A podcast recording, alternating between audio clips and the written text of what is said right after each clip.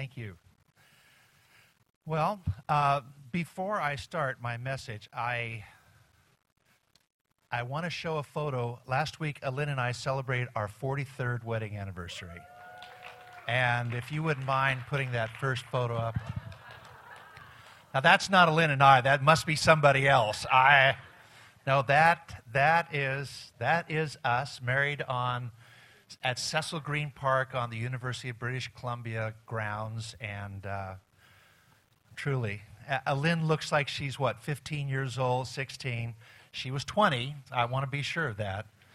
Uh, this is not Kentucky where those kind of things happen all the time. Uh, the next picture, please. Yes, that's what 43 years will do to you.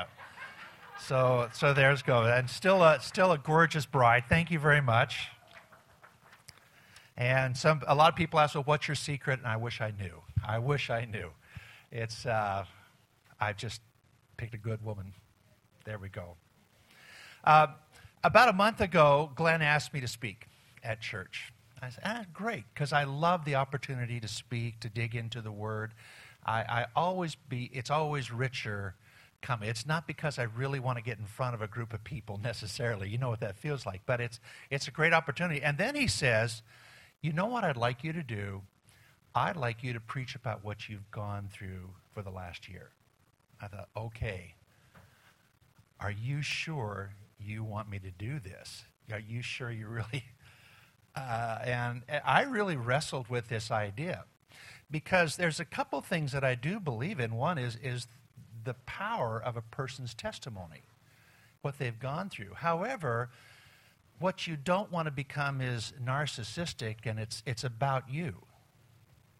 Uh, another thing is that you don't want this to become self indulgent and, and your own agenda or whatever should be there. But, but really, where's the God thought in all of it? That's really what makes a testimony a testimony the God thought. Where, what's God doing in all this? And uh, so I have worked long and hard. I probably, in my years of preaching, I probably have worked harder on this message than I have on anything else because it's really personal. It really, it really cuts. So I'm, I'm going to give you some, some background information. And the other thing I've decided to do is that uh, I'm not going to name the school that I worked at, but it was a Christian school in Kelowna. And uh, but, and that's as far as I'm going to go there. No names, no nothing. But a Christian school in Kelowna decided to hire a new head of school.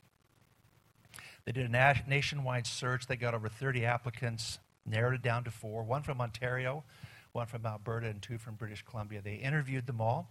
I was part of that process. I know, I know what my part interviewed, re interviewed, and after what I think was a rigorous process, they hired me to be, be there. I had been a principal at a Christian school in Chilliwack, and it helps a school achieve a dramatic reversal in performance, uh, in spirituality, the, the size of the student body. Uh, it had been an awesome, fulfilling opportunity, but I really felt God was challenging me to do more. So in August 2012, my wife and I moved here to sunny Kelowna. I took my new role as the head of school. And on March 2014, a year and a half later, my position was eliminated with the school. And that was a shock. It's a very unusual thing for a school to have that happen, and they chose to do it. And I want to say at the beginning, I'm not here to say why I'm right and they're wrong, or they're wrong and I'm right, because it, it could be the best thing that's ever happened to the school. Sincerely. Um, I've wandered through all different opinions in my mind, but anyway, as you can imagine, that was a very difficult situation. And um, one thing I really appreciated was my community group really rallied about me. And I think that's a strength of the South that I've seen. I've heard from people in other groups, other groups who are almost as good as the group that I'm part of with the gays. But I know that people, if you're really into it, you really appreciate what we have and the connections and the support that you feel. I felt that right from the beginning, all the way through.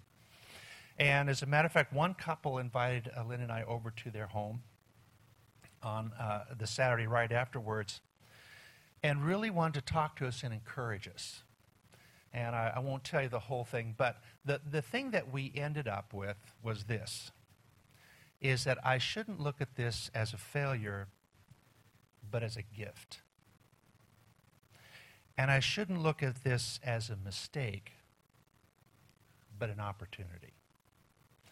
Now, there's one part of my rational being that understood that. But I want to tell you, it would take months before I could internalize that thought and really believe that not only in my mind, but in my gut, in my heart, in my spirit, wherever conscious thought happens to roll around in us. It would take me a long time before I, I understood that. Now, when that happened, I got phone calls from all sorts of people, and, and I had three jobs lined up right away for me to take. I had, and they were all administrative job. One was in Ontario, one was in the Lower Mainland, and one was local here. With a, I had one guy who said, I, uh, whenever you whenever you retire from this school, please let me know because I want you to work for us. I just love you to have on on board.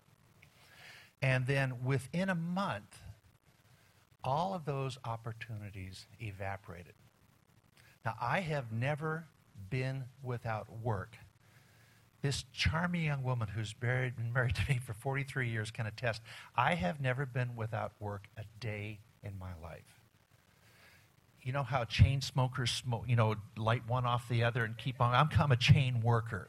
I, I love to work and I, I love to be part of that. And it was, I was now in uncharted territory in part of my life that I had never experienced before, where, where I have nothing. I had phoned my family right away, and of course, my daughters wanted me to sue the pants off everyone. Anyone and everyone. The janitor. They didn't care you know, daughters, daughters are kind of that way. My sons were a little more level headed, which, which I really appreciated. After the jobs have evaporated, my son, who lives in Phoenix, Arizona, part of uh, ministry of a church there, phoned me up and he just wondered how I was doing. He wanted to encourage me, and he gave me a, a prophetic encouragement. And he said this to me, and I will never forget it. He said to me, I want you to picture Joseph in the Bible. When Joseph was in prison, the best that he could ever hope for was to go back to Potiphar's house and still be a slave there. And he would have no idea. He could not begin to imagine what God would have for him on the other side of prison. That is a pretty powerful message. Well, I kept on working. I kept on looking. Uh, it, if the end of March is just the worst time to find administrative jobs in schools because they're, they're, they're done in January and February. So those were done. Okay, I'll get a teaching job. I couldn't find a teaching job. I thought, great, I'll be, I'll be a substitute teacher because I, I, know what it's like being a, a, principal of a school. It's hard to find substitute teachers, particularly they can do a lot of things. And I couldn't find uh, substitute teaching. I asked several places and they said no, which is weird. I asked to volunteer at schools and they said no. Uh, I had consulting work that was lined up and it all evaporated. So, what is happening? What is all about? What is this you know, all about? Well, again, the story of Joseph just continues to resonate through my mind. And I would really like to tell you the story, an aspect out of Joseph that, that really makes sense. And I'd like to recount the story to you. Now, in the book of Genesis, the, the, the life of Joseph takes up something like about eight chapters. So we're not going to read through eight chapters of Genesis today, as interesting as it is. So instead, I'm going to take an important part of the life of Joseph, and I'm going to compact it in probably about two minutes. And that'll make it easier. And to help you remember it, I'm going to ask an assistant to come up and help me. Alin, would you, would you come up and help? And we are going to, if you can imagine this, we're going to go to Sunday school and be reminded about the story of Joseph. And to do that, you all have to participate. Now, if you were children, you would do this. And there's, there's two simple things. As adults, you'll go, oh, I don't want to do that. But just pretend you're children for a while. If you would, humor me. Feel sorry for me and humor me or something. I don't know. What do you want to? Here's the story. We're going to tell the story, and what I call it, this is a happy, sad story because this is what happened with Joseph ups and downs and ups and downs. So when, if I go to the place and I say, and that made him happy, wait a minute, and you go, yay! Oh, okay, let's try that again. And that made him happy. Yay! And then something else happened, and that made him sad. Oh, perfect. This is going to work out good. Okay, here we go. You ready there, assistant? Yes, you are. Joseph was his father's favorite son, and that made him happy. But because of that, his brothers disliked him, and that made him sad. He was smart, and he could see how his brothers weren't working very well, and he reported to his father how they could do better, and that made him happy. Okay, it's getting pathetic now. You, you've got to really do this. Okay, but his brothers disliked him even more, and that made him sad. Oh. He had dreams that were God given and showed how he would become very important, and that made him happy. His brothers were now thoroughly steamed, and even his father was not pleased, and that made him sad. But his father gave him a beautiful coat for his 17th birthday and sent him to report on his brother's work activities, and that made him happy. This time, his brothers were so outraged that they threw him down a well and wanted to kill him, and that made him scared. Ah! Uh, no, that made him sad. Then they decided not to kill him, and that made him happy. Instead, they sold him into slavery, and that made him sad. When he got to Egypt, he was sold to a man who had a really nice house, and that made him happy. But he thought how he missed his father and his family and his freedom, and that made him sad. But God was with him, and soon he was in charge of the man's house, and that made him happy. However, the man's wife asked him to do things that were wrong, and that made him sad. Even though he had no rights as a slave, he made a decision to honor God and honor the man and do the right thing, and that made him happy. But he was accused of doing the wrong thing anyway and sent to prison, and that made him sad. In prison, he met some of Pharaoh's servants who had God given dreams, and he correctly interpreted their dreams. One of the servants promised to tell Pharaoh about Joseph when he got out, and that made him happy. And then the servant forgot, and that made him sad. Then Pharaoh had two God given dreams. The servant remembered about Joseph he was cleaned up and brought before Pharaoh. Joseph correctly interpreted the dream, and in one day, Joseph was made the second most powerful man in Egypt, and that made him very, very happy. There you go. Thank you very much. That's not the end. That's not the end of the story, but no, you go ahead. No, no, you, we're through with happy, sad. But the, the essence of that story for Joseph is the ups and downs that he went through and uh, the difficulty that he had through all that, and, and yet God had amazing things for him. I want to show you a verse. It's Psalm 105, verse 19, out of the New Living Translation. And uh, there are several places. This is one place. Uh, Hebrews 11 is another place where they, they tell little snippets of the story of Joseph. And this is a powerful verse, and this is the focus of really what I think the God thought here.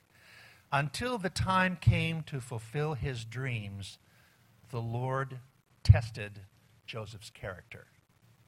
There are four words that I want to look in here, and I think that they really say if, if there was, you know, you ever, you ever get to those verses that has so much meat to it that you can really chew on it for a while? Well, hopefully this is one of those. Let's do the next slide. The four elements of Joseph that, uh, that look there are dreams, testing, character, and time.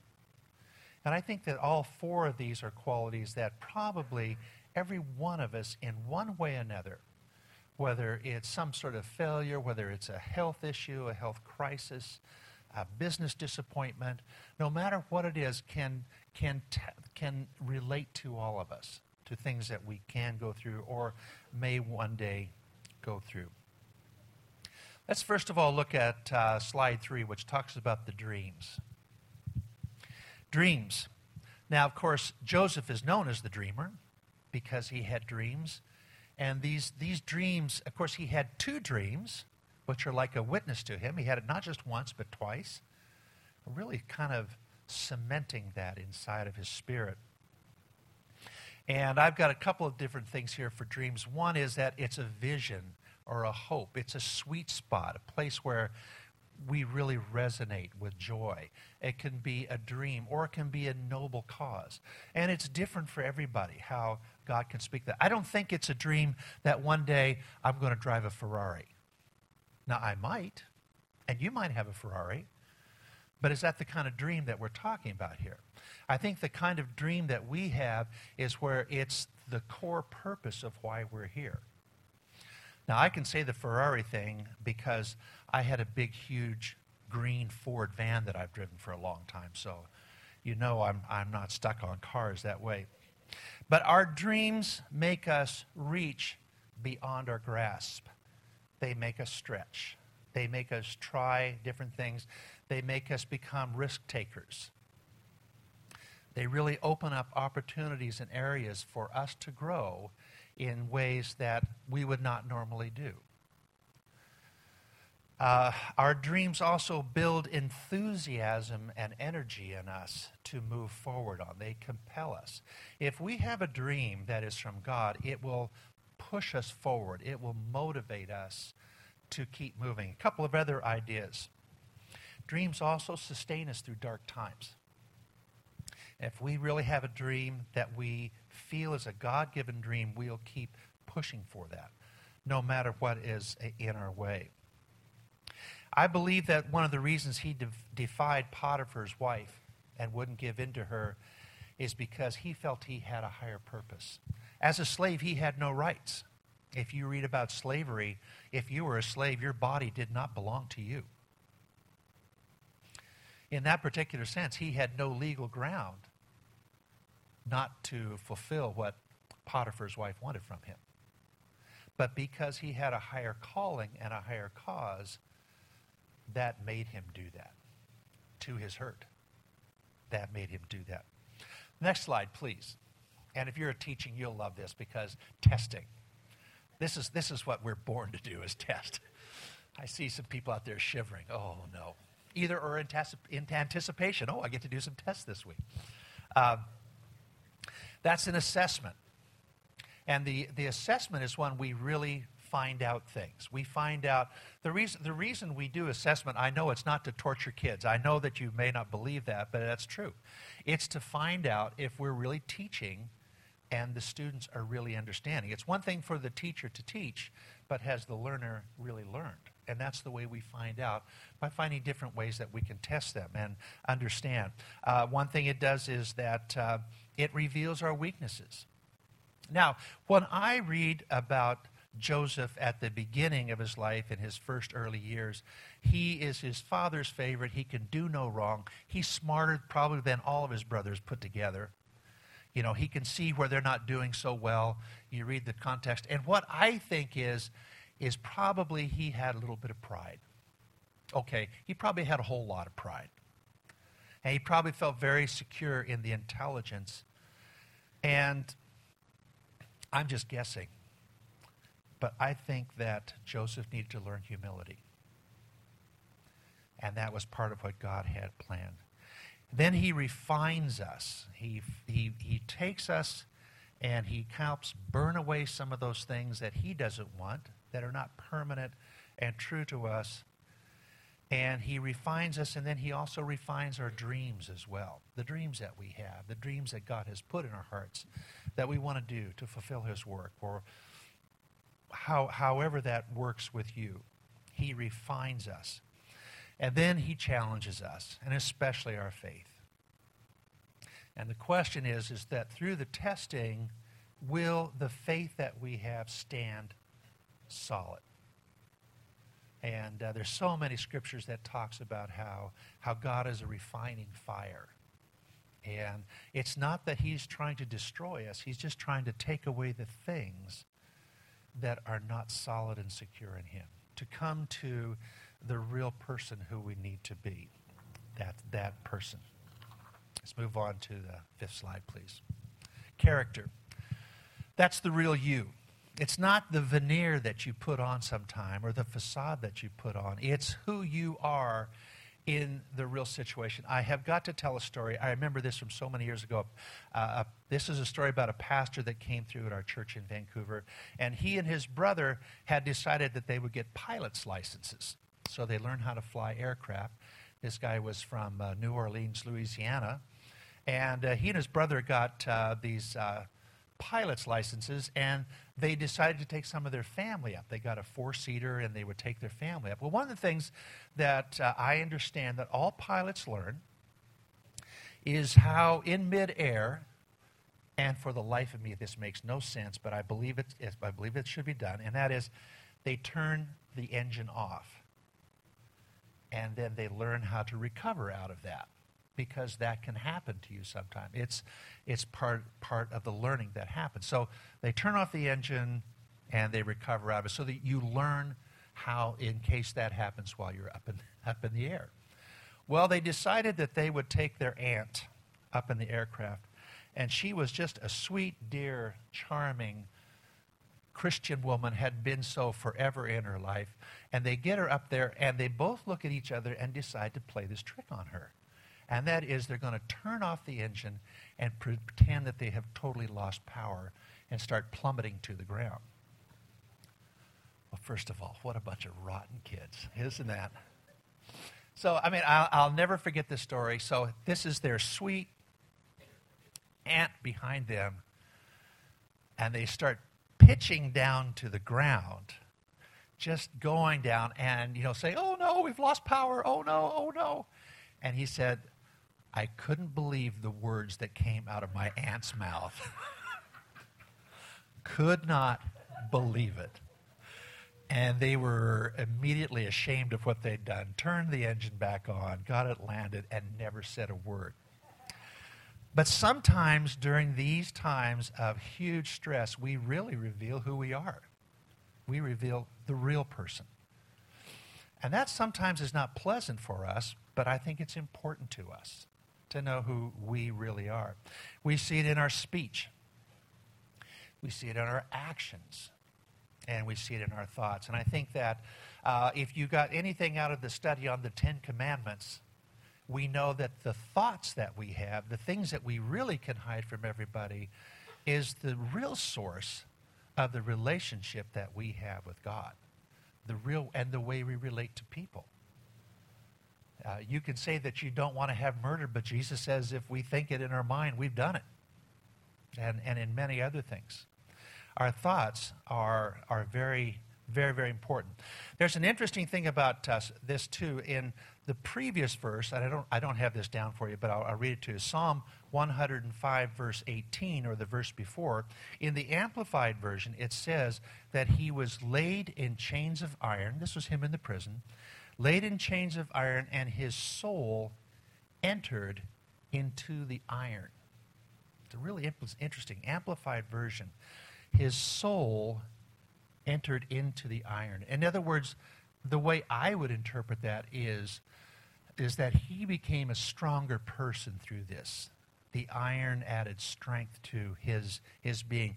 One uh, version also said that the, it, it entered into his backbone the iron entered into his backbone and made him a stronger person through that. Let's look at the last one time.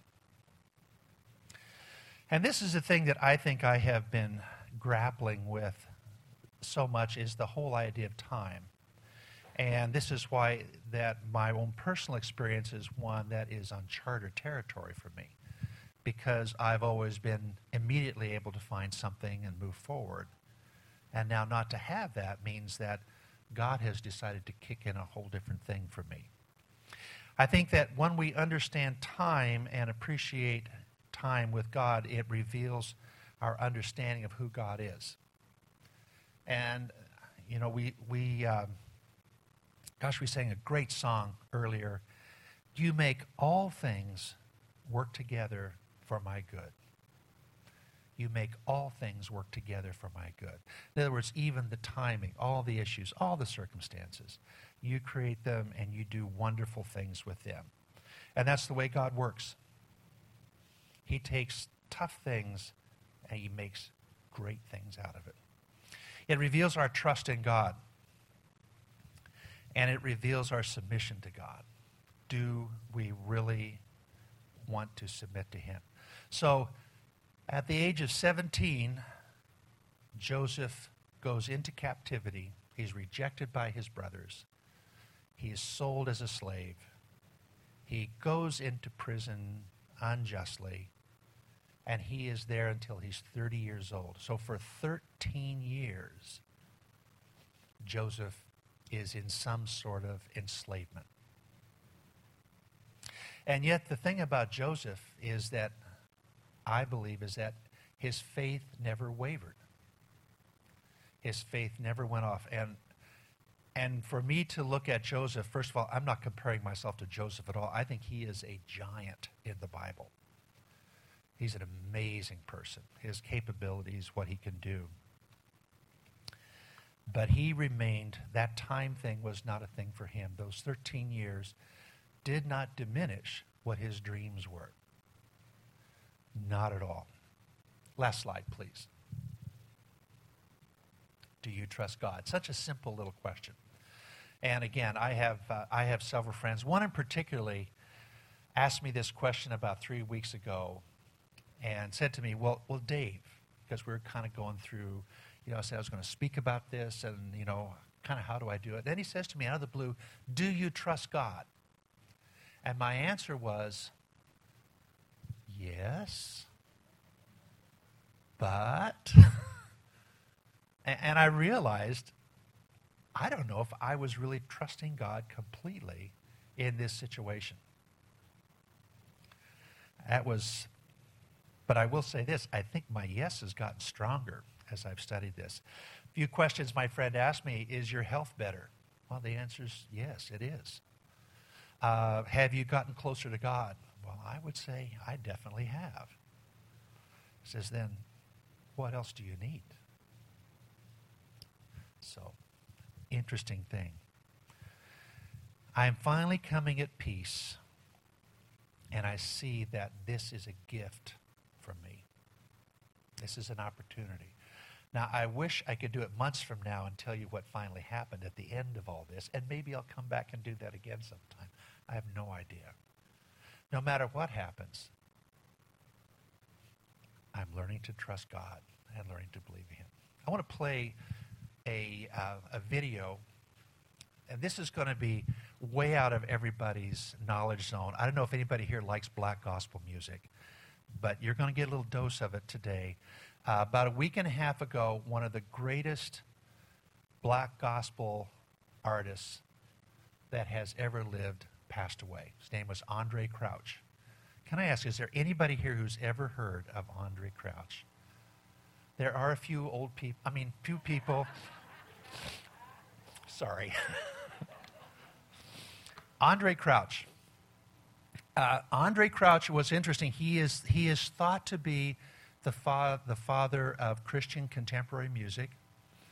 He, he was African American and he was able to bridge black music and white music together and create. He's a fabulous piano player and a tremendous songwriter. Well, the video that I'm going to show you, uh, another name that maybe more people will know, uh, for a long time, uh, Bill and Gloria Gaither. Anybody ever heard of Bill and Gloria Gaither? Actually, no, but now nobody's going to put their hands up. Okay. I get it. I get it. Bill and Gloria Gaither, again, a fabulous set of songwriters, white and very white. uh, they're from my, they're from, actually, their home is 10 miles north of my home in Indiana. So that's, that's when I put on my strange accent and go all American on everybody. But, uh, But they used to have these shows where they would bring in some of the best gospel artists ever, and they would just do music. And uh, what you're going to hear is one of his songs. It's called Through It All. And this song talks about learning to depend upon God. And uh, he's got a singer that's going to join him. Uh, her name is Cece Winans. There was a brother and sister called the Winans. Their names are, and I'm not making this up, BB and CC Winan. Somebody asked, what about DD? I don't know. But BB and CC, and uh, they sing this song through it all. One of the reasons I wanted to show this clip was um, it, it has the words, and I think that the words are really powerful.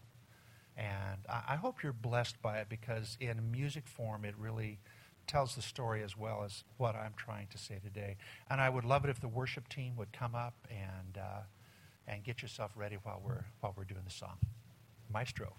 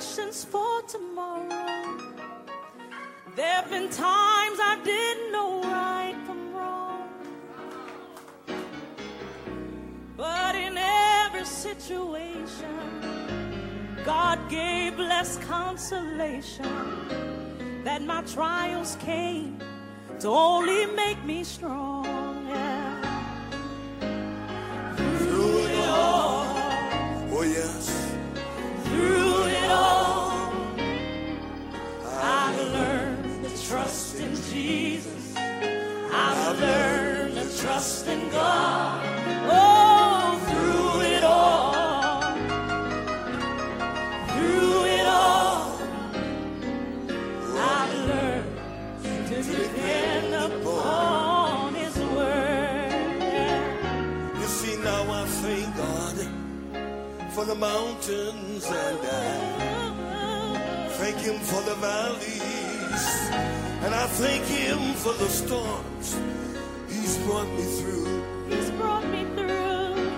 Oh. For if I'd never had a problem, I'd never know that God could solve that. I would never know, yeah. I'd never know what faith in His Word could do. And now I can say